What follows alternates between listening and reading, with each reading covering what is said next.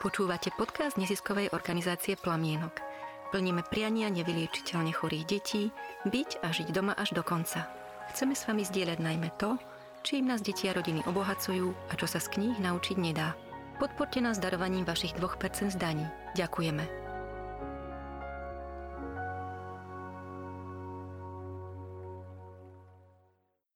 Pokojné počúvanie pri našom dnešnom podcaste. Budeme sa rozprávať o mýtoch a pravdách o paliatívnej starostlivosti. Tento podcast je jedným zo série mnohých, ktorými sa vám budeme snažiť prihovoriť, rúcať tieto mýty všeobecne, odtabuizovať túto, túto spoločenskú problematiku, túto tému, ktorá rezonuje v spoločnosti. No a teším sa veľmi, že môžem u nás privítať aj hosti, ktorí budú so mnou dnes diskutovať. Je to pani Eva Danečková, ktorú vítam. Je tu spolu s nami pani doktorka Mária Jasenková. Dobrý deň. Ondrej Kořínek. Dobrý deň. No a moje meno je Karin Majtanová. A ideme asi pekne po poriadku. Myslím si, že keď chceme rúcať mýty, odtabuizovávať a chceme potvrdzovať isté pravdy, tak by sme mali možno na úvod povedané a použité silnejšie slovo, že definovať, aj keď asi presná a jedna ideálna definícia nie je, ale pani doktorka možno na úvod trošku objasníme našim poslucháčom, čo sa skrýva vôbec pod pojmom paliatívna starostlivosť a či je rozdiel medzi paliatívnou starostlivosťou a paliatívnou medicínou. Paliatívna starostlivosť je široký pojem, ktorý Zahrňa medicínu samozrejme, ale aj mnoho iných oblastí. Zahrňa psychológiu, zahrňa sociálnu pomoc, zahrňa duchovné sprevádzanie. Palium, latinsky znamená plášť. Je to také pre mňa pekné poetické slovo, pretože symbolizuje, keď kedysi ľudia v stredoveku putovali na sveté miesta a putovali mnohokrát bosí a hm, nie veľmi oblečení a bolo to ťažké a náročné. Tak na tejto ceste boli domy, um, ktoré v podstate sa volali hospice, kde mohli putníci prenocovať a kde im ponúkli komfort. Keď im bolo zima, tak ich prikryli symbolicky plášťom, tým páliom, dali im najesť, napiť. Uh, boli ľudia, ktorí v týchto, týchto príbytkoch alebo v týchto hospicoch robili, boli s nimi, čiže pomoc alebo také ten komfort prinášala aj ich blízkosť a ich prítomnosť. A potom keď si oddychli, tak sa vlastne vydali ďalej.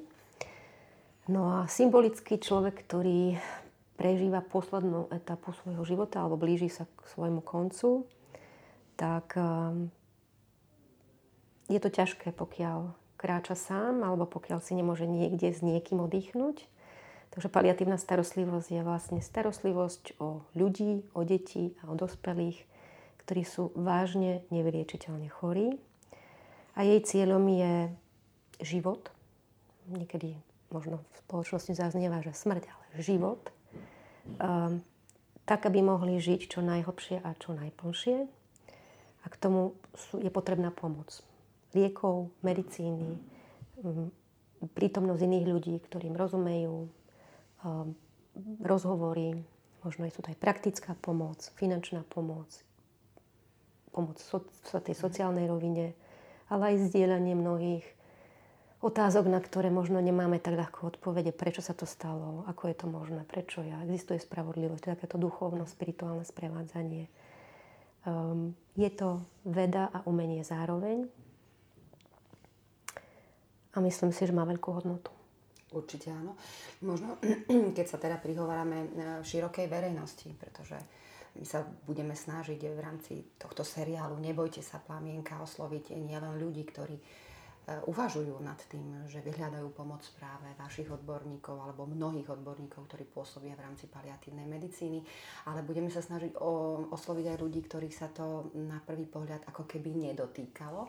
Tak môžeme trošku zabrnúť aj do takej témy, ktorú asi nebudeme vedieť ovplyvniť príliš, ale predsa ja som spomínala v úvode, že je s takým spoločenským tabu, ale robia to možno aj kompetentní, pretože sa jej nevenuje žiadna pozornosť. Ani v rámci výchovy budúcich lekárov, budúcich študentov medicíny, nemajú paliatívnu medicínu, neštudujú, pokiaľ teda viem. Mhm. Ja by som to možno trošičku zjemnila. Venuje sa aj málo pozornosti na to, aký veľký dopad má na náš život a v podstate, nechcem teraz strašiť, ale sa dotýka každého z nás, či už v rámci rodiny, alebo v rámci našich životov.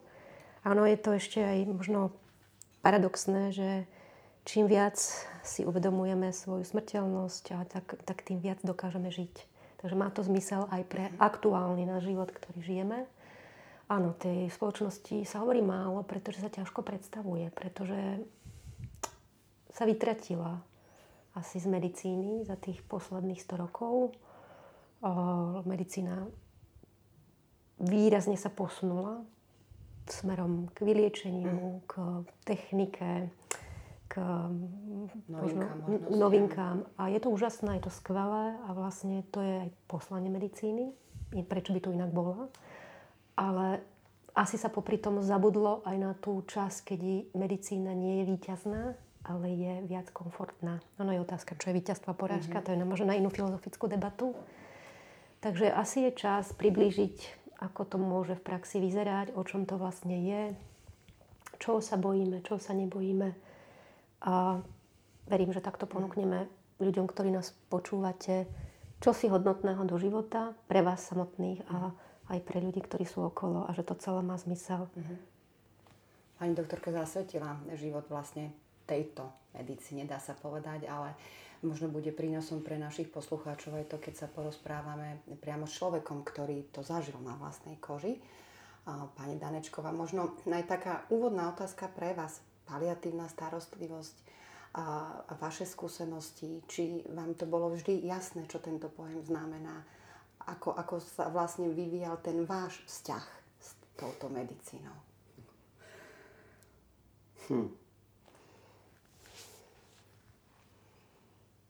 Keby som mala začať od Adama, tak by som povedala, že v prvom rade priznávam, pripúšťam, že kým z večera do rána nám nebolo um, diagnostikované onkologické ochorenie, tak som síce vedela, že existuje, ale tiež som patrila medzi tých, ktorí si mysleli, že no veď predsa nám sa to, mne, nám, môjmu dieťaťu sa to stať nemôže.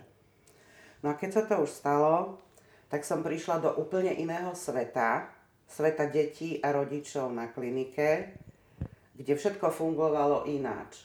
Vôbec nehovorím o nejakom bežnom živote, bežných starostiach, proste všetko sa uprelo a upelo na tú skutočnosť, že tam sme. No a ono to potom išlo pomaličky. Človek tam prichádza s nádejou, že veď predsa sa hovorí, že 80% detí je možné vyliečiť. No a v tej prvej fáze si človek myslí, no veď prečo by som mala patriť do tých 20%. No a ako to potom postupne ide a čím dlhšie tam človek je a vidí deti aj odchádzať, že jeden večer tam boli a na druhé ráno tam už neboli, tak potom zrazu začnete počúvať aj tie ostatné mamičky, čím nechcem povedať, že by sme sa medzi sebou nerozprávali mm-hmm. a mhm. nekomunikovali. Ale potom zrazu prichádzate na to, že áno, môže to skončiť aj zle a že teda vlastne existuje keď som tam ja bola, tak už sme vedeli, že plamienok existuje. My sme mali ešte to šťastie, že v čase, keď som tam bola konkrétne ja s dcerou, tak sme pani doktorku poznali ako jednu aj z lekárov na detskej onkológii. Čiže tam ten vzťah bol ako keby jednoduchší. Mm-hmm. No a neviem, Nemôžem hovoriť za všetkých rodičov, určite k tomu každý pristupuje ináč a každý rodič a určite aj to dieťa, alebo teda možno aj dospelý, si na jednej strane hovorí tak nie, ja budem bojovať, mne sa to nestane, ale aspoň mňa teda nejaká zvedavosť alebo snaha vedieť, byť pripravená na všetko možné, som si proste začala čítať aj o plamienku. Hm. Čiže ja som vedela podstatne skôr, ako sa ma to týkalo, že čo to je. Uh-huh. Asi tak na úvod. Neviem, či A možno, stačí. ja by som mala otázku, že, že čo to bolo vtedy pre vás? Že, ako ste vnímali ten plamienok, že čo to je? Mm, dvojstranne, rozporuplne. Na jednej strane som si hovorila, pre Boha, len nech sa nám toto nech stane, len nech ten plamienok nepotrebujeme, musí to dopadnúť dobre. Ale samozrejme, tým, že v podstate e, Saška 7 rokov s tou rakovinou bojovala, s dobrými, veľmi dobrými a veľmi zlými obdobiami, tak ako to máte niekde tu v spodine lebečnej, že teda môže sa stať, že ho potrebovať budeme. Ja si myslím, že to bol práve ten dôležitý moment, ktorého by sme sa mohli ďalej chytiť alebo od neho odpichnúť, že keď človek začne brať do, úvahu, do úvahy aj inú možnosť mm. ako víťazstvo, aj keď je samozrejme pomyselné, tak vtedy začne uvažovať aj tým smerom, alebo sa pozera aj na iné možnosti, ako teda skvalitniť, urobiť a kalkuluje vôbec tým, že možno bude mať tú odvahu, pretože tu sa môžeme vlastne dostať k tomu prvému, že mýtu, ktorý by som možno aj rada prostredníctvom vašej odpovede vyvrátila, že hospic to je konečná stanica. Ja keď si pripustím možnosť, že sme na konci, tak sa vzdám svojej nádeje. Tu by som ja možno, že to trochu ako keby rozdvojil, lebo to sú vlastne dve veci. Jedna je, že, že hospic je konečná stanica a už sa nič nedá mm-hmm. robiť. Mm-hmm. A druhá je, že je to konečná stanica a to dieťa zomrie. A ešte ani toto nie je úplne pravda, takže možno by sme možno uh-huh. mohli ako keby najprv ísť, tou, najprv ísť tou, tou cestou, že teda um, môžu byť v paliatívnej starostlivosti aj deti, ktoré sa potom prepustíme, uh-huh. teda konkrétne v plamienkovej? Uh-huh. Áno, paliatívna starostlivosť u detí neznamená konečná stanica, hoci to tak môže niekedy byť, ale ku podivu alebo našťastie, väčšinou to tak nie je. Dneska v detskom hospici alebo v detských paliatívnych projektoch, keďže onkologické choroby sú u detí dobre, relatívne dobre liečiteľné, tak je týchto detí menej ako detí s neonkologickými diagnózami. Čiže stručne povedané, detská paliatívna starostlivosť je prevažne o deťoch s neonkologickými chorobami hoci sa to v médiách propaguje, mm. že to tak nie je, môžeme sa zamyslieť, že prečo, ale myslím si, že pretože onkologické choroby sú veľmi dobre centralizované. Je pár pracovisk, ktoré tieto deti liečia, kdežto neonkologické choroby tých je veľmi veľa. Je to niekoľko stovák ochorení a patria do rúk rôznych odborníkov a tým pádom sa to ako keby stráti. No a veľmi veľa týchto detí má choroby, ktoré sa akoby pomaličky zhoršujú, že to trvá roky dokonca niekedy aj 10 ročia. A aj u nás v Plamienku je to tak, že v nejakej etape, kedy je to potrebné, kedy sú ťažkosti závažné, alebo doma je problém byť, alebo sa tie deti často dostávajú do nemocnice, každý mesiac sú pre nejakú napríklad infekciu v nemocnici, tak nás požiadajú o pomoc. My sa pokúsime týmto deťom a rodinám čosi dať, niečo z našich odborných znalostí, skúseností, niekedy sú rodičia vyčerpaní, takže je fajn, že chvíľku niekto za nimi chodí a oni ako keby sa nescítia sa sami, trošku ako keby je viac energie doma aspoň na chvíľku. A stáva sa často, že sa deti stabilizujú, dokonca tak, že sa rodičia naučia, už vedia presne, že čo robiť, aby sa teda do tej nemocnice nedostali a my ich prepustíme. Čiže, a môžu sa vrátiť, ak by to bolo potrebné, aby sa ten stav znova zhoršil. Čiže hospic nie je konečná stanica, uh-huh. obzvlášť nie detský. Uh-huh. Vo väčšine prípadov nie je. Uh, hospic je dom, symbolicky povedané, uh-huh. domov, kde vstúpime a našim cieľom je, aby sme prikryli symbolicky to dieťatko plášťom, aby si trošku oddychlo, aby sa mu zlepšil zdravotný stav, aby rodičia sa od nás niečo naučili, aby mali pocit, že nie sú v tom sami. Uh-huh. A potom možno za nejaký čas, rádovo sú to mesiace, 3, 6, odídeme a oni žijú ďalej. Uh-huh. Takže toto je mýtus, ktorý by sme veľmi radi zbúrali. Čiže môžeme ho definovať tak, že z plamienka sa nedá odísť po vlastných. Nie je pravda. Nie je pravda.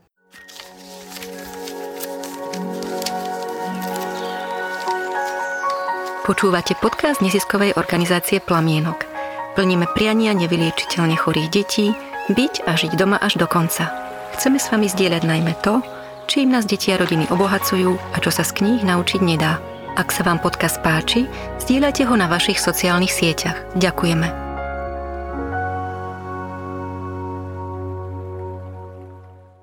Dobre, tak to sa nám podarilo vyvrátiť mýtus, to si myslím, že je úplne perfektné. A poďme, pani Danečková, teda k vám, poďme požiadať o tú paliatívnu pomoc alebo požiadať o pomoc e, v rámci vašej skúsenosti plamienok. E, mýtus znie, že je to vzdať sa nádeje. Nie. Určite nie. Na jednej strane by som povedala, že z mojej skúsenosti si pamätám, že každé dieťa, ktoré bolo hospitalizované, či bo, tie menšie neviem, ale teda hovorím za tie staršie, v podstate nikto do tej nemocnice nešiel rád. Vedel, že mu je zle a že teda musí. E, ja mám ešte pred očami rané vizity a očakávania výsledkov, ja neviem, to je jedno, či krvný obraz, čohokoľvek. A celé sa to točilo okolo toho, či sú tie výsledky také, aby to dieťa mohlo ísť domov. Lebo proste doma je doma, o tom sa dá veľa rozprávať, čo je to doma.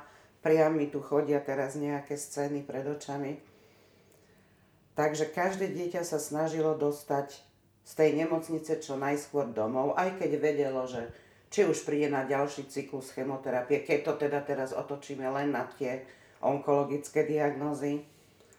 Ale proste čas, ktorý netrávilo v nemocnici, bol rozhodujúci aj na nejakú, ja nechcem povedať, že duše, vyhneme sa nejakým veľkým e, frázam, ale proste doma po okraju, mm-hmm. po mhm. každej stránke. Nikto tam nechcel byť ani o hodinu dlhšie, ako musel.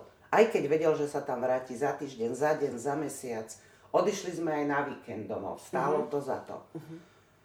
Takže neviem, čo by som k tomu ešte dodala, lebo som zabudla na otázku. úplne v pohode. Posunieme sa pokojne ďalej, nadviažeme na toto, čo ste povedali, pretože my sa vlastne takto v rámci tej debaty a diskusie a vzájomného obohacovania dostaneme k jednotlivým mýtom, ktoré tak ako keby e, podprahovo trošku vyťahujeme, aj keď nie v nejakom poradí, ktoré e, je relatívne striktné, ale je to úplne jedno, my sa k ním dostaneme. No a samozrejme, ten pobyt doma, to je domáce prostredie, to je pohoda, ale to chce možno aj trošku odvahu od rodiča. Možno, že niekedy má strach zostať s tým dieťaťom sám. Aj keď, keď to bolo na víkendy, že na priepustku je to, je to tiež iné, ako rozhodnúť sa a byť s dieťaťom doma. No ja som začala trochu zo široka, lebo je iné byť s dieťaťom doma počas mm-hmm. liečby. Kedy, počas víkendu, áno. Alebo počas, mm-hmm. no poč, po, byť doma, či už počas víkendu, alebo prestavka nejaká konkrétna je to iné, ako byť doma s ním už počas tej paliatívnej starostlivosti. K tomu, k tej nádeji, r, e, nech to vyzerá akokoľvek a nech výsledky hovoria čokoľvek, a aj keď už človek v tej paliatívnej starostlivosti je, to pani doktorka veľmi dobre vie, že pár hodín predtým, ako vám to dieťa vydýchne, tak ešte stále dúfate, že, že sa niečo stane. A tu nejde o... Niekto, niekto si myslí, že to urobí Pán Boh. Niekto si myslí, že, že to telo sa zmobilizuje. To... Takže nádej podľa mňa zostáva do poslednej minúty, aj keď vám zdravý rozum hovorí niečo iné. A tým by som odpovedala aj na to, že či sa ten rodič nebojí. Počas klasickej liečby si myslím, že každý normálny milujúci rodič si radšej niečo riskne, aby mal to svoje dieťa doma a aby vyhovel tej jeho túžbe byť doma. No a toto riskovanie podľa mňa je už absolútne bezpredmetné počas tej starostlivosti treba konkrétne plamienka. Uh-huh.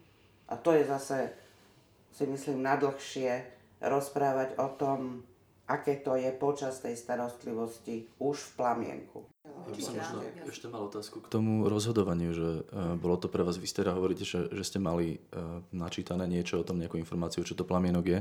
Um, že ako prišla tá uh, kedy ponuka, ste sa že, rozhodli, no? a takto, že, že kto vám povedal, že, že už je ten čas, to je prvá vec. A druhá vec, že um, prijali ste to hneď, alebo Áno. ste rozmýšľali. Mhm. No, asi takto. To rozhod... Tam vôbec nešlo o rozhodovanie, pretože jedného pekného dňa nám na klinike už ako dospelej e, pán doktor na stojáka medzi dverami, to si neodpustím, povedal, že už, že už nám nevedia pomôcť. Že ďalšia liečba neexistuje, nevedia urobiť absolútne nič, aby ten e, proces zvrátili a že teda už nás čaká len jedna cesta. Ako nebudem veľmi komentovať, že podľa mňa sa takéto niečo nerobí pri dverách postojačky. Takže sme prišli domov, to bol jeden piatok večer s tým, že ju teda prepustili. No a teraz akože čo? V našom prípade išlo len o to, že či v podstate moja dcera má šancu ešte byť prijatá do starostlivosti plamienka, lebo už nebola dieťa. Lebo medzi tým teda dospela. No a rozhodovanie bolo veľmi jednoduché. Samozrejme áno. A dnes e, za to ďakujem všetkým, aj Bohu, aj osudu, aj konkrétnym ľuďom okolo mňa, že som sa rozhodla tak, ako som sa rozhodla. Lebo z môjho pohľadu si myslím, že nič lepšieho som urobiť nemohla. No a dúfam, že to tak bolo aj z pohľadu mojej céry, pretože to sa môžeme teraz začať baviť o tom, že je predsa, keď niekto sa cíti dobre vo svojej izbe, vo svojej posteli, so svojím televízorom, so svojím psom, so svojimi aproprietami, ktoré v tej svojej izbe má, vo svojom prostredí, kde sa cíti dobre a bezpečne, tak, e, ako by som to povedala, nič lepšieho som urobiť nemohla, ako aby som jej toto dopriala, namiesto bez urážky, bez znevažovania, pobytu v nemocnici na lôžku, ja neviem, či sama, alebo s x ďalšími spolubývajúcimi, toto ani neviem, ako funguje a asi to ani nechcem vedieť. Proste medzi, medzi štyrmi stenami na izbe, proste si to neviem predstaviť. Zomieranie na izbe v nemocnici a nie doma, medzi svojimi. A môžem to rozvádzať ešte hodiny. Keď môžem ja k tomu povedať pár slov, máme to rôzne. To rozhodovanie obecne je ťažké, lebo niekde, ako hovoríte, asi väčšina z rodičov, myslím si, to je to, čo cítim a vidím počas obdobia, ktoré robím, že fakt tá nádej, že, že sa stane zázrak alebo že sa to nejako zmení, niekde je, niekde v hĺbke každého asi rodiča, lebo je neprirodzené, že rodičia strácajú deti. Hej? Čiže aj keď zdravý rozum hovorí, čiže ako rozhodnúť sa pre paliatívnu starostlivosť znamená mm, pripustiť si, že sa to nemusí stať. A to je bolestné. A nie každý máme tú silu. Navyše ešte možno, keď sú aj manželia, niekto má jeden, otec môže mať jeden názor a tak ďalej. Je to komplikovanejší proces, že to není len jeden človek. A, mm, a záťaž doma si myslím, že je veľmi veľká. Pretože keď sa niečo stane, je ako rodič, hej, ten najbližší človek, ktorý nie je odborník, ale osobne si myslím ja za seba, že nemusí byť odborník, ale ľudia chceme byť odborníci, musí zareagovať. Čiže mm, znamená to vlastne pripustiť si, že moja nádej nemusí, nádej na to, aby dieťatko prežilo, nemusí uh, Byť vyslyšená. byť vyslyšaná. A uh, tu by som chcela položiť iba otázku, na ktorú možno si každý poslucháč dá svoju odpoveď, alebo hľadajme ju. že čo to je vlastne nádej. Lebo ak e, nádej nie je prianie, zbožné prianie, to nie je nádej. Čiže pre mňa, každý asi má svoju takú nejakú predstavu, že čo to je, ale nádej je pre mňa čosi, čo aspoň trošku by mohlo byť reálne. Takže ak niekde v hĺbke, v hĺbke duše cítim, že choroba môjho dieťatka sa zhoršuje a že veľmi pravdepodobne to nebude dobré, tak možno by som pokúsila sa preorientovať ten môj, akože, že, že do čoho tu nádej dávam. Lebo do toho môžem potom dať energiu a to vyžaduje čas a na to budem potom spomínať. Takže môžem, ja neviem, skúsiť ich skôr na zážitky, skúsiť ich skôr na vzťahy, čo, ktoré v podstate majú hodnotu v živote. Ja neviem, kde to moje dieťa chce byť, kde, kde môžeme ešte spolu niečo zažiť. Kľudne aj v nemocnici. To neznamená, že to musí byť za každú cenu len doma. Ale ako keby tento hlavný fokus vnútri hlavy a takéto hlavná tá energia, do čoho dávam, keď sa dáva len do jednej veci, o ktorej veľmi dobre tuším, že asi sa to nestane, tak potom zužuje život a nemám na čo veľmi dobrého spomínať. Čiže ja by som sa prihovorila, ako nemám osobný zážitok, je to, to hovorím len z tej skúsenosti, čo vidím, neprestaňme akoby bojovať, ani ne, nevzdávajme to, ale vytvorme priestor aj na iné veci a skúsme to akoby dohromady žiť. Mm, a vtedy si myslím, že ten život e, nebude tak ťažký a zároveň nebude tak tmavý. Takže Áno. vy ste bola priama, pani Ranečková, ako si pamätám. Asi vnímam vás, že máte veľkú schopnosť sa čeliť pravde a takým aj bolestným veciam tvárou v tvár. Že neuhýbate, aj keď je to veľmi, veľmi ťažké. A to nemáme všetci rovnako a nemôžeme ani kritizovať, lebo to niečo je z rodiny, niečo nám Pán Boh nadelil. Ak to nemáme, tak to hľadajme a hľadajme ľudí, ktorí nám s tým pomôžu. Takže u vás to bolo, v podstate by som povedala, že vy ste volali na mne, dobre si to pamätám. Bežne je to tak, že my plamienok ako keby ponúkame to uh-huh. rodičom, hej, že u vás to bolo, alebo nejaký lekár, ktorý je na oddelení, alebo niekde v ambulancii, alebo môžu to byť aj známy, že to ponúkne. Vy ste boli v tom výnimoční, vy ste boli ďaleko asi v takom tom postavení sa tvárov v tvár životu.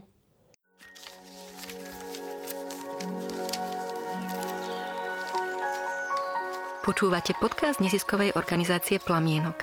Plníme priania nevyliečiteľne chorých detí, byť a žiť doma až do konca. Chceme s vami zdieľať najmä to, čím nás deti a rodiny obohacujú a čo sa z kníh naučiť nedá. Podporte nás darovaním vašich 2% zdaní. Ďakujeme.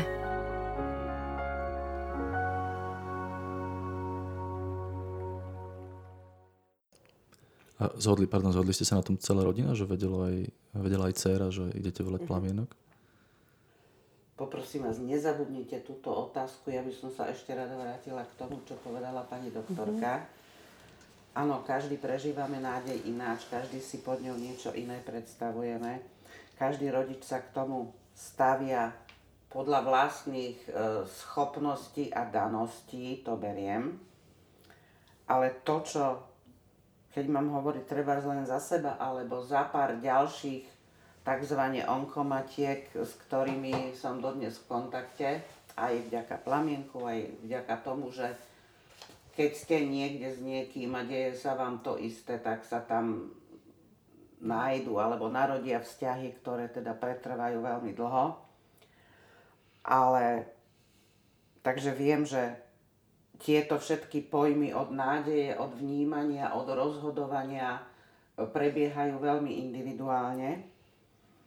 Ja by som možno po to slovo nádej a život v paliatívnej starostlivosti zahrnula hlavne to, ako plastický obraz. Už sme boli dva mesiace v starostlivosti plamienka. E, ten stav sa relatívne stabilizoval a Saška bola schopná síce s pomocou, ale sama si ozdobiť svoj vianočný stromček vo svojej izbe, napísať mi dlhočízný zoznam darčekov, ktoré mám okamžite ísť kúpiť pre všetky jej kamarátky a kamarátov a nás v čítane. E, pozerali sme spolu telku, mala svoje obľúbené seriály, Proste boli sme spolu a toto sú podľa mňa tie zážitky, mm-hmm. nezávisle od toho, či som mala alebo nemala nádej a čo mi hovoril zdravý rozum. Ale toto bola tá, blbé slovo, kvalita života, ktorú som jej vďaka tomuto rozhodnutiu mohla poskytnúť.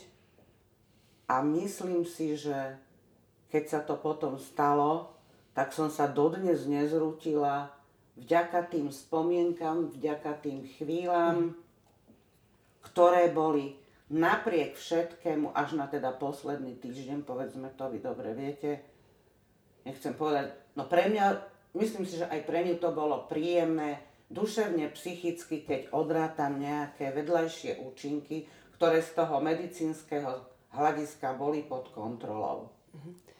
Tu je možno veľmi dôležité dostať sa k ďalšiemu, aby sme, aby sme naozaj aj teda relevantné odpovede na tie mýty ponúkali našim poslucháčom, že doma sa nedá tak dobre liečiť ako v nemocnici. Prečo? No to je mýtus. Ja som rada, že ho môžeme aj vďaka vám vyvrátiť. Čiže na váš názor, na vašu skúsenosť. Takže nebáli ste sa, že prídu situácie, ktoré nezvládnete? Napríklad. Mala som tú výhodu, že plamienok je od nášho bydliska vzdušnou čiarou 200 metrov. Isté je to horšie, keď niekto býva 200 kilometrov od e, sídla plamienka, ale nezávisle od toho, ono na jednej strane nechc, e, ten, ten hrozný kufor, ktorý sme tam mali s tými rôznymi pomockami, liekmi, a tak ďalej, ktorý, kde každý liek mal presne svoje miesto a keď sa niečo stalo, čo som nevedela, čo teraz, lebo povedal by som, že nejaký základný rýchlo kurz človek dostal. Ale keď sa stalo niečo, s čím som si napriek tomu nevedela rady, a ešte nezabúdajme na to, že zvlášť pri onkologických pacientoch tie, tie mamky sú nejakým spôsobom už trénované. trénované na rôzne veci a rôzne prejavy a tak ďalej, takže nevolali toho lekára okamžite, mm. snažili sa najprv tomu dieťaťu pomôcť uľaviť sami.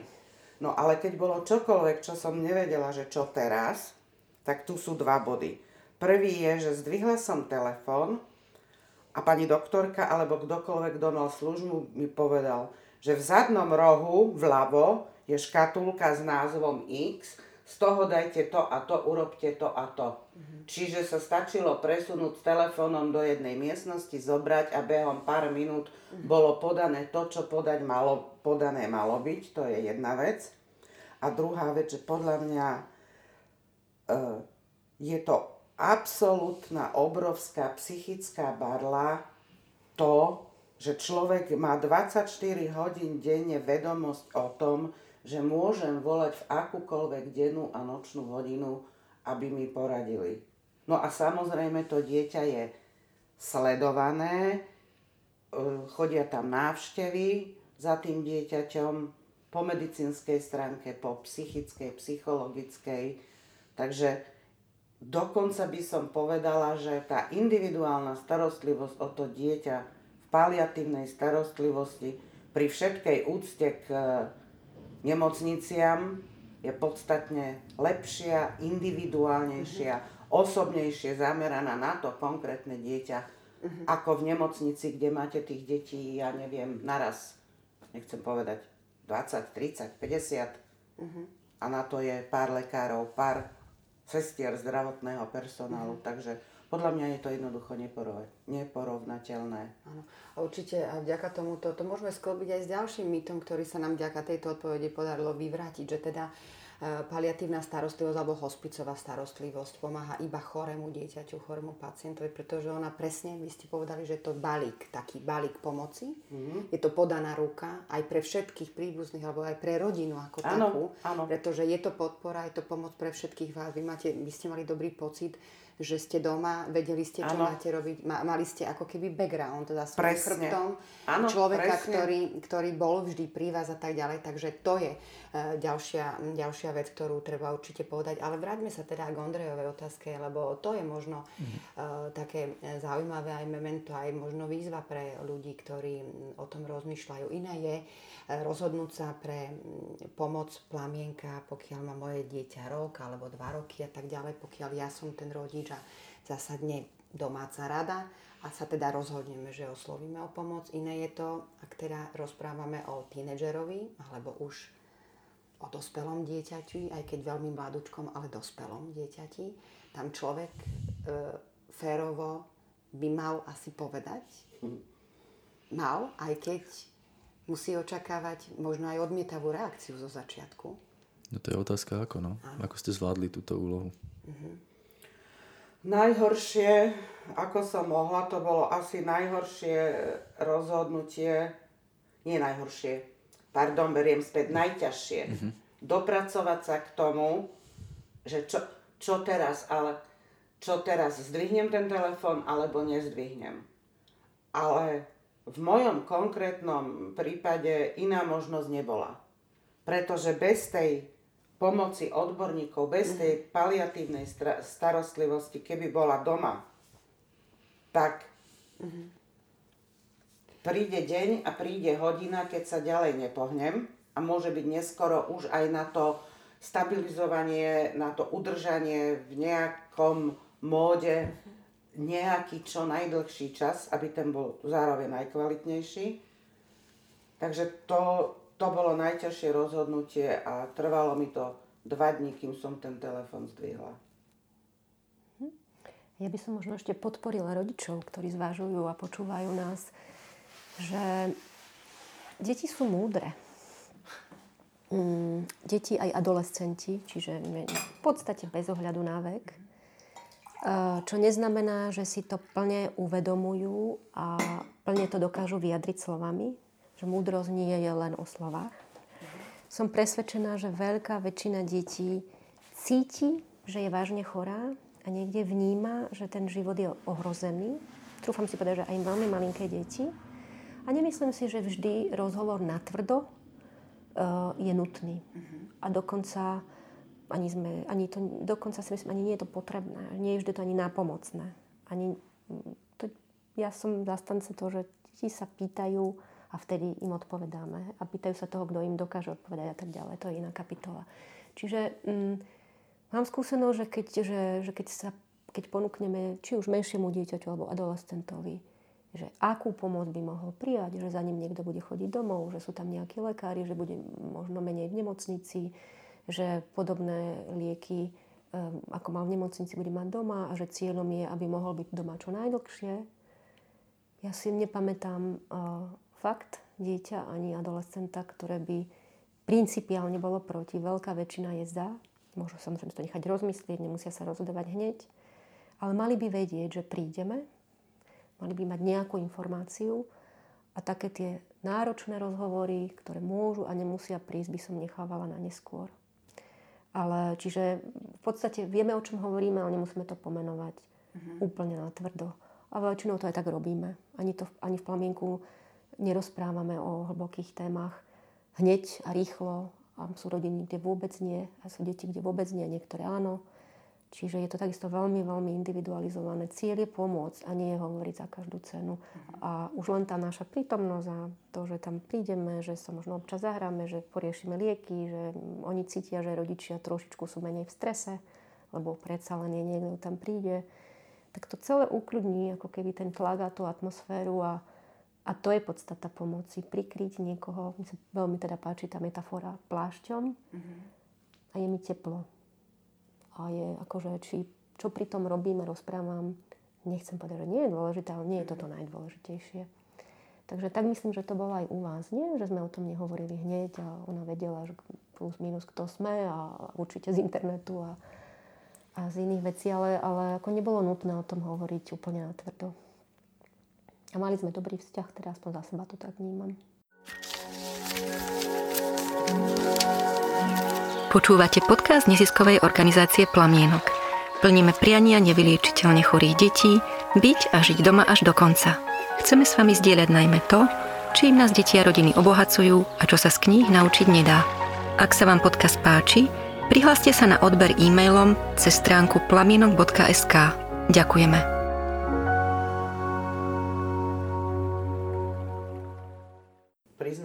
Som ju v danej chvíli nevarovala, v danej chvíli bola v dosť zlom stave, No a keď teda prišli, tak e, vlastne Saška sa rozprávala s pani doktor Jasenkovou. Myslím si, že to bol veľmi úprimný a otvorený rozhovor. Mm-hmm. A pokiaľ viem, tak ju požiadala, aby urobila všetko preto, aby čo najdlhšie ešte bola medzi nami, lebo ešte je strašne veľa vecí, ktoré chce urobiť. Mm-hmm. A to je to, čo je vlastne bolo umožnené. Mm-hmm. Asi tak. A nebavili sme sa o konci, bavili sme sa o určite, hej, hej. A začala ten rozhovor ona, ale to je preto, že sme sa poznali roky. Áno. Sme mali vzťah predtým, mm-hmm. takže... A bolo to krátke a potom sme, hej, že to nebol vôbec mhm, dlhý, roz, dlhý to, rozhovor. Ja myslím, presne, mm, čo sme počuli, že netreba veľmi rozmazávať, rozmazávať len je predsa e, podľa mňa e, taká, taká nie, nie, neviem to ani pomenovať, že či zodpovednosť možno čo to je, ako povedať, hej, tomu dieťaťu presne, preto ako, ako pani Danečková hovorila, že no, vieme, čo je plamienok, vieme teda aspoň, mnohí aspoň majú akú takú predstavu, aj keď nejaká takýmto podcastom sa dozvedia určite viac, vieme, kto je pani doktorka Jasenková. A teraz povedať to tomu dieťaťu, dospelému tínedžerovi, ja totiž to zase, keď som si pozerala nejaké články a výstupy, zase môžem povedať aj z druhej strany, ja zase som E, sa dočítala, že keď mamina tiež požiadala o pomoc 16 rokov, dieťa doma povedalo a priori nie. Plamienok nie, mami. Hej, samozrejme, že potom nastala fáza vysvetľovania a tak ďalej a tak ďalej, ale že aby, aby to človek, je to veľmi krehké. Je to veľmi krehké, e, samozrejme, že chceme to najlepšie, ale teda podať tú informáciu tak dobre, že je to ako veľmi, je to veľmi náročné, ale v podstate ty, ty si to zasuplovala, takže to bolo to, bolo to mhm. úžasné. Bolo to, čo chceme povedať všetkým, že plamienok nie je o smrti. Mhm. Plamienok neznamená rovná sa mm-hmm. smrť. Áno. Hoci preto to si myslím, že je hlavná asi taký ten blok a strach a bolesť, ktorá prichádza, keď sa povie. Mm-hmm. Uh, plamienok znamená, neviem, život, uh, čas, uh, zážitky, niekedy akoby iba dočasná pomoc a potom si žijú. Ale môže to znamenať samozrejme aj čas na konci. A ja by som len nadviazal na to vlastne, že keď nás tí rodičia počúvajú, tak možno si kladú otázku, že kedy nastáva ten čas, že kedy by to mali urobiť. Vo vašom prípade to bolo tak, že vy ste to mali jasné, že buď zavolám teraz, alebo už bude neskoro. Alebo že čím neskôr zavolám, tým menej bude toho mm. času. Hej? Ale že kedy ten rodič, lebo ten mýtus teda je, že paliatívna starostlivosť nastupuje až vtedy, keď je bolesť neznesiteľná. Asi ten moment eh, sa nedá úplne presne definovať. Mm, niekde musí prísť vnútra taký, tá, taký ten pocit, že je čas. Niekedy sú to, je to tlak okolností zvonka, ale nemusí to tak byť. Ja by som povzbudila asi ľudí, ktorí premýšľajú, že, že chcem žiť naplno. Tak chcem proste možno žiť drobnosti bežných dní. A moja skúsenosť, aj životná, aj osobná, aj pracovná je, že niekedy uh, to, že ja otvorím svoj dom a otvorím svoje vnútro možno trochu a svoju intimitu iným ľuďom, tak to zvyšuje kvalitu života. Niekedy máme tak, že ja nechcem, aby mi niekto prišiel do, do ako chcem svoje, svoj priestor a tam nemám rada iných ľudí. Je to v poriadku. Ja by som len chcela povedať, skúste, ono sa to dá urobiť, že je jedna návšteva a už nikdy viac, alebo proste mm-hmm. nevyhovuje mi to. Skúsenosti, ktoré máme, je, že sa že ako keby nie sme zvyknutí otvárať naše domovy a naše vnútra a ukázať reálne, kto sme iným ľuďom, obzvlášť cudzím. A nevždy veríme, že nám niekto dokáže pomôcť. Neviem prečo, to je možno iná téma.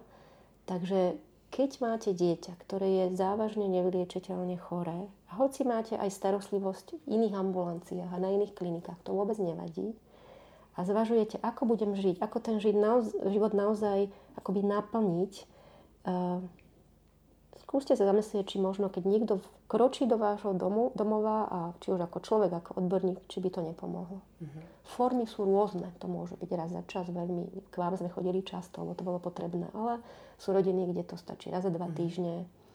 A niekedy sú to len drobné, aj možno rady, niekedy len mm, ako také figle, ktoré už máme my vychytané v rámci domácej starostlivosti, keď hovorím o tej medicínskej časti. Niekedy je to len prítomnosť iného človeka, ktorý mi občas ma niečo opýta, povie mi svoj názor a obohatí ma to. A zrazu ten môj život má inú kvalitu. Mm-hmm.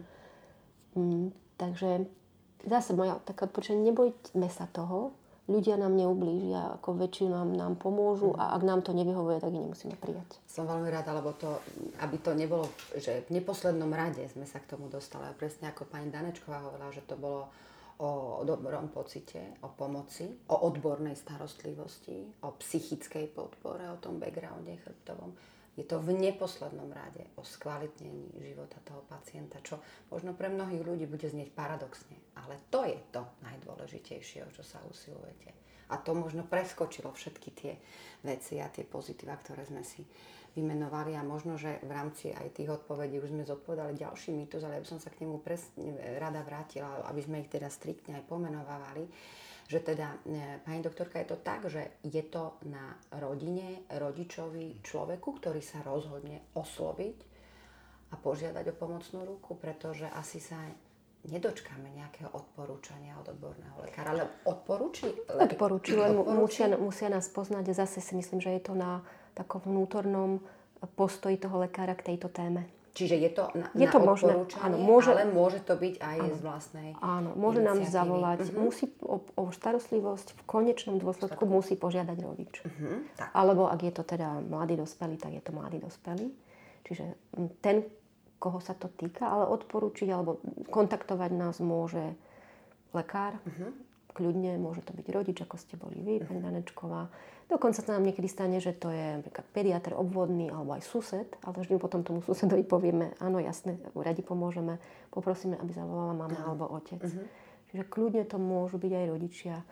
Postup je potom veľmi jednoduchý, my chvíľočku porozprávame po telefóne, ale neradi nejaké hlbšie, aj intimné informácie získavame po telefóne, čiže dohodneme sa na osobnom stretnutí kdekoľvek, to môže byť v nemocnici, ak to dieťatko je v nemocnici, doma, ak si to želajú doma, alebo niekde mimo hoci aj v kaviarni v meste, plus o zdravotné nejakú dokumentáciu, že potrebujeme vedieť, že tom tej medicínskeho pohľadu, že o akú chorobu sa jedná, ak je to potrebné, ale zvyčajne to robíme, kontaktujeme aj ošetrujúcich lekárov, uh-huh. čiže je to obvodný pediatr toho vždy a potom nejaký špecialista, ktorý sa o dieťatko stará. A potom je prvé stretnutie a vôbec nie je záväzné, to znamená, stačí si nás vypočuť, možno vidieť to je, si myslím, že je to najdôležitejšie, koho mám to pred sebou, kto mi bude raz domov chodiť. To by som asi aj ja potrebovala zažiť, aby som len tak niekoho pustila, aj keď si hovorím v poslednej dobe, že to skúsim aj bez toho, že musím, chcem dôverovať. a keď mám možnosť potom povedať, že nie. No a potom niekedy ubehne aj mesiace času a následne sa nám rodičia ozvú. Niekedy je to hneď, čiže je to veľmi, veľmi rôzne. Niekedy možno stačí len jedna konzultácia a tak ďalej. Čiže pomoc má veľa podôb. Niekedy naozaj je to jedno slovo, jedna veta, jedno stretnutie, alebo naopak je toho viac.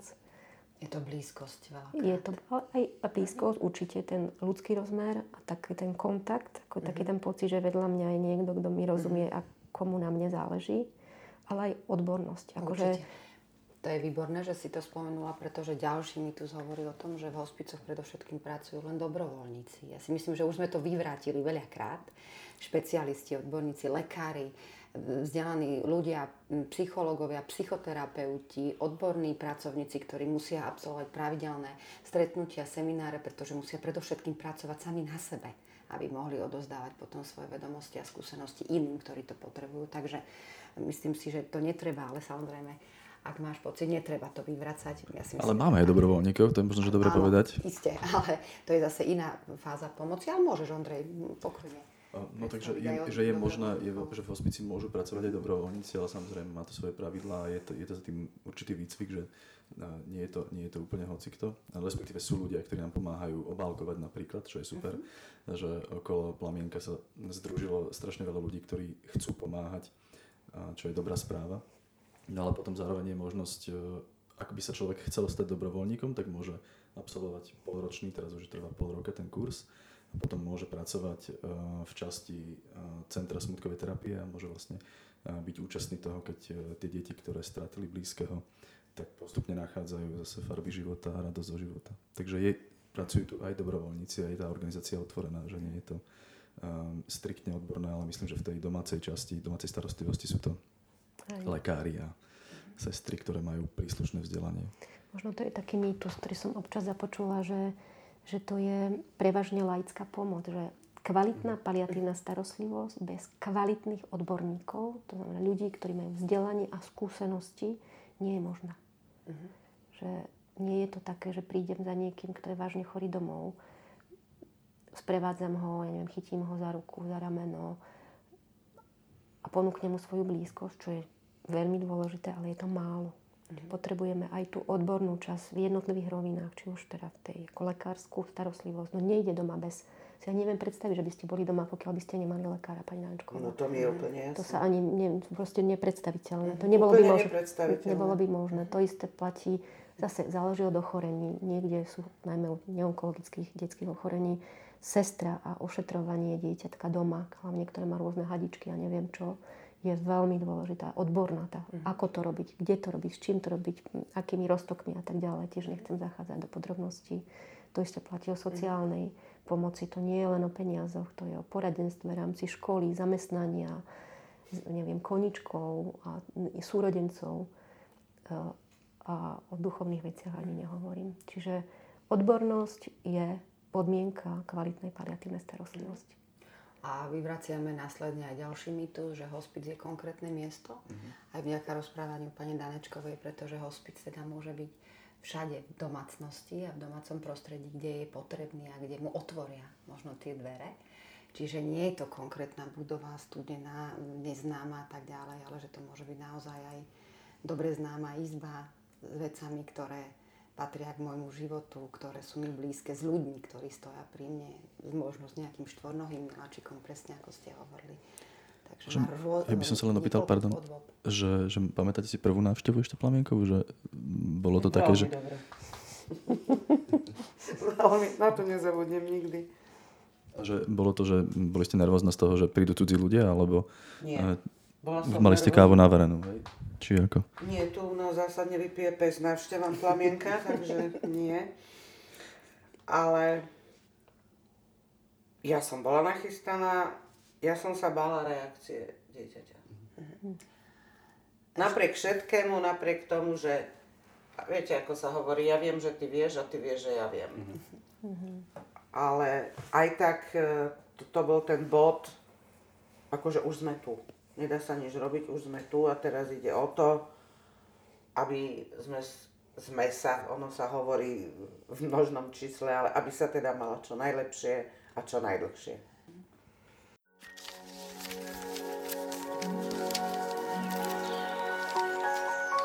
Počúvate podcast neziskovej organizácie Plamienok. Plníme priania nevyliečiteľne chorých detí, byť a žiť doma až do konca. Chceme s vami zdieľať najmä to, čím nás deti a rodiny obohacujú a čo sa z kníh naučiť nedá. Podporte nás darovaním vašich 2% zdaní. Ďakujeme.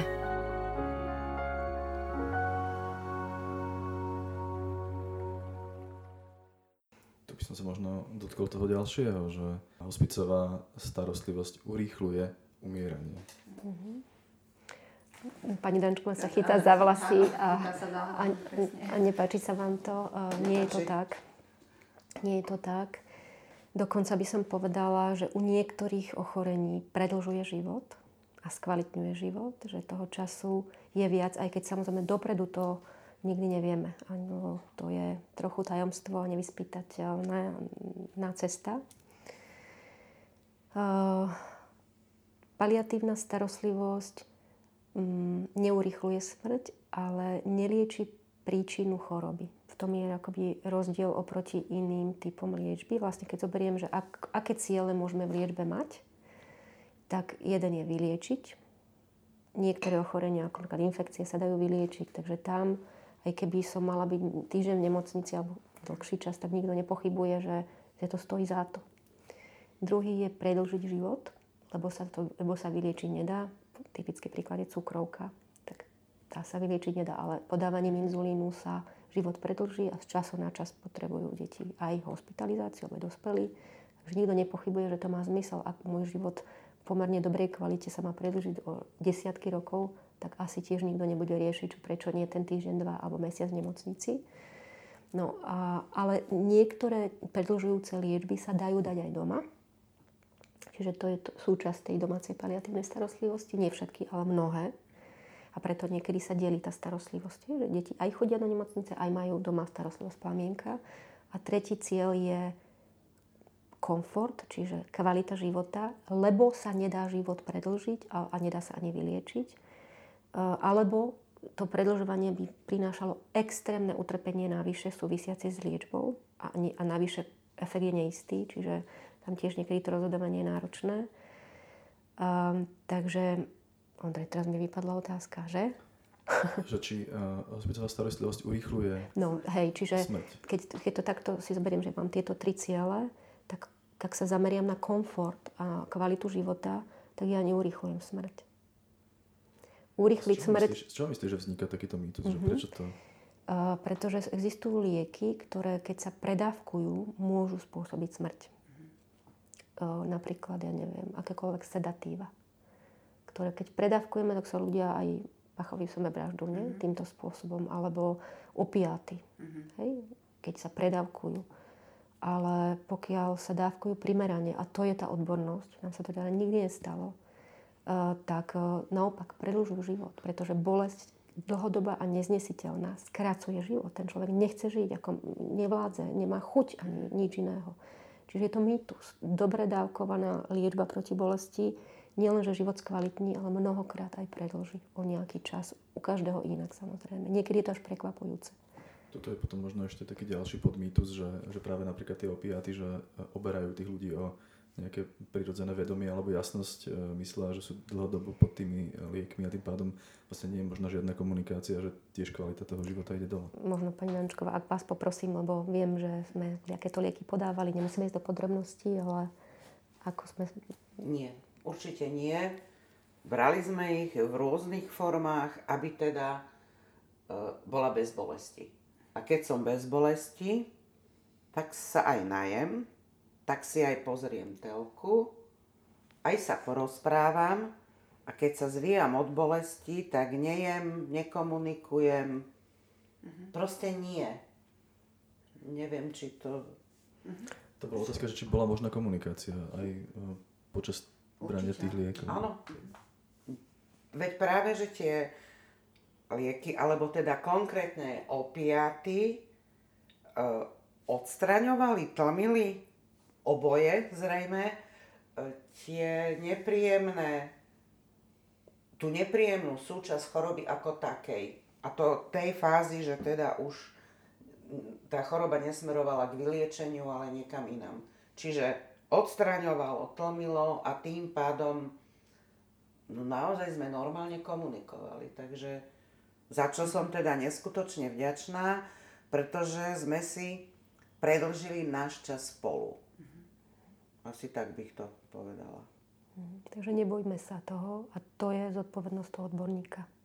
Poradiť, spolu to nejako nadávkovať, natitrovať, skontrolovať, zabezpečiť, vedieť, čo môžem čakať od tých liekov. To je, to je odbornosť, ktorú vy rodičia, pokiaľ sa nie ste odborníci, ale keby ste aj boli, si myslím, že v tejto situácii každý lekár, rodič a laikom, tak e, to je ten vklad odborník, ktorý môže ponúknuť lekár kvalifikovaný a je to jeho misia.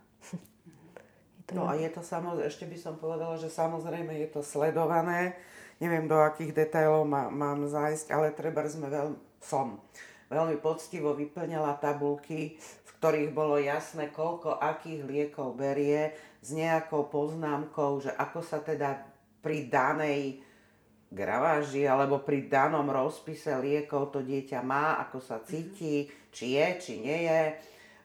Ostatné klasické mhm. ľudské potreby, či fungujú, či nefungujú. A toto sa tiež, to teda pani doktorka tiež sledovala a na základe tých údajov a na základe toho, čo som potom povedala, čo vidím, čo cítim, čo vnímam, prípadne na čo sa dieťa stiažuje, tak podľa toho sa to samozrejme upravovalo vždy tak, aby to dieťa malo úplný komfort. A myslím si, že viacej, dosiahnuť viacej v danej chvíli ani nejde. Samozrejme teda ešte keď k tomu znovu a opäť zopakujem to vlastné prostredie a vlastné teplo domova a ľudí okolo seba, tak... E, a ja k tomu len dodám, deti, a trúfam si povedať, že ani dospelí, ale teda hovorím za deti, za deti, o ktoré sa my staráme, nemusia neznesiteľne trpieť. Každá bolesť sa dá zvládnuť tak, aby bola priateľná alebo minimálna alebo nulová, ale aby, aby či už to dieťatko alebo rodičia, vy okolo povedali, je to OK. Ano. Čiže toto paliatívna medicína ponúka, to je to, poviem to takéto menej náročné. Bolesť duše sa ďaleko ťažšie um, zmierňuje, a, ale bolesť tela, niekedy je to samozrejme náročné, je možné dostupnými prostriedkami, ktoré sú na Slovensku, ľuďmi, ktorí to vedia robiť, zmierniť, aby ten život nebol akoby naplnený bolesťou. Ale presne to, čo sme hovorili, tak e, že je to pomocná ruka aj pre príbuzných a nie len teda počas toho, kedy sa naozaj aktívne využívajú tie odborné služby, ale aj následná potom tá pomoc, pretože vieme, že plamienok sa potom e, špecializuje aj na pomoc ľuďom, ktorí teda prišli o niekoho veľmi blízkeho. No a myslím si, že sa nám podarilo aj my tie, ešte tam máme taký mýtus, ale už bol zodpovedaný, že každý hospic je rovnaký tvrdia ľudia, ktorí majú len oklieštené informácie. Pani Danečková sa pri každom mýte tak zatvári, ale sa to páči, ona má práve skúsenosť z tej inej strany. Jednu, Takže, ale myslím si, že to už sa nám podarilo vyvrátiť, pretože naozaj je to výsostne o individuálnej záležitosti a o tom, o tom čo, čo teda sa v rámci toho, tej odbornosti dostane tomu danému človeku. Možno ja mám ešte jednu otázku. Vy ste boli potom s plamienkom v kontakte aj e, po smrti dieťaťa? Áno, bola som. Bola som na dvoch e, víkendových stretnutiach rodín, ktoré prišli o dieťa. Prvýkrát som sa bála strašne prísť. A potom ako bolo mi vysvetlené, že keď sa nebudem cítiť komfortne, tak môžem odísť. Tak som teda prišla a som nesmierne rada, že som tam bola.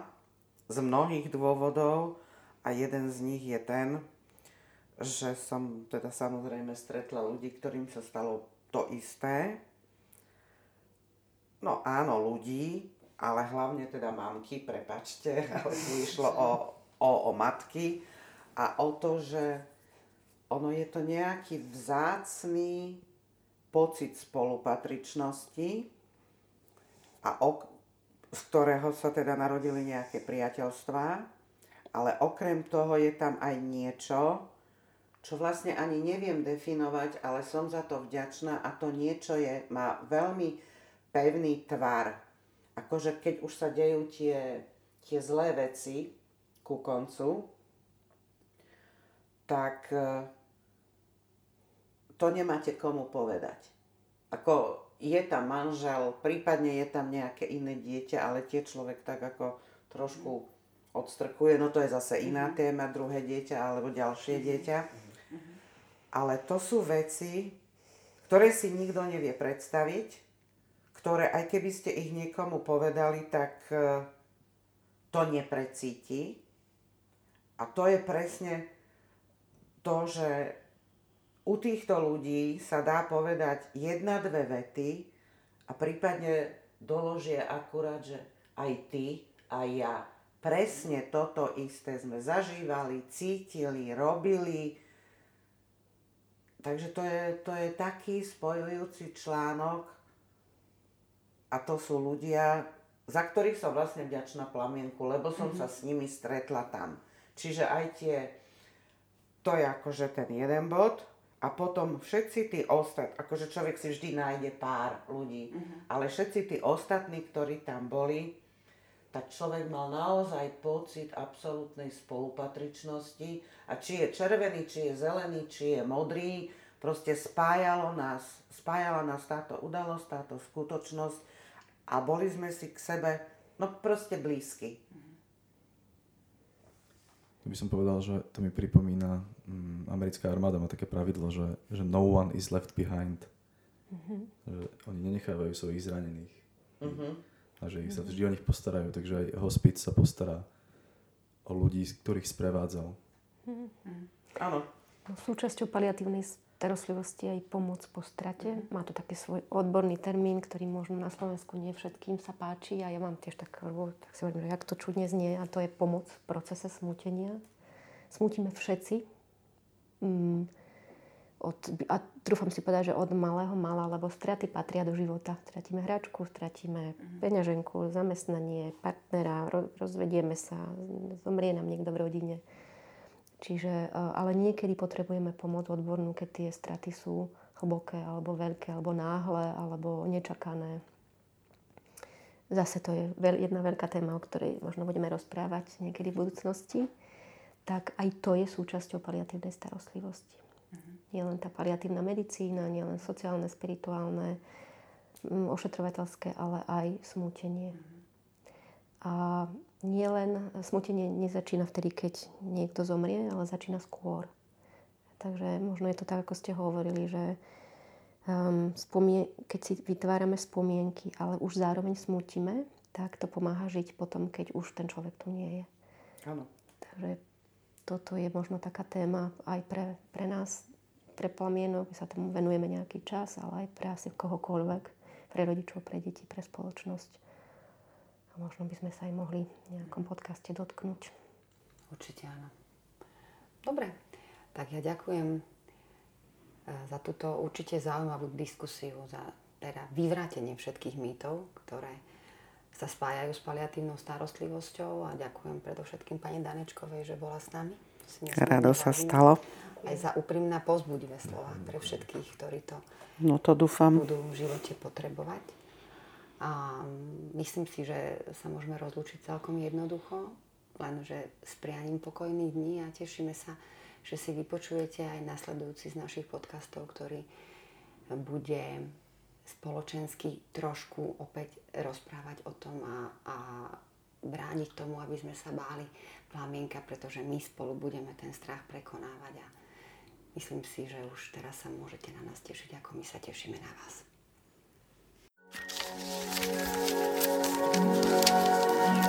Počúvate podcast neziskovej organizácie Plamienok. Plníme priania nevyliečiteľne chorých detí, byť a žiť doma až do konca. Chceme s vami zdieľať najmä to, čím nás deti a rodiny obohacujú a čo sa z kníh naučiť nedá. Ak sa vám podcast páči, prihláste sa na odber e-mailom cez stránku plamienok.sk. Ďakujeme.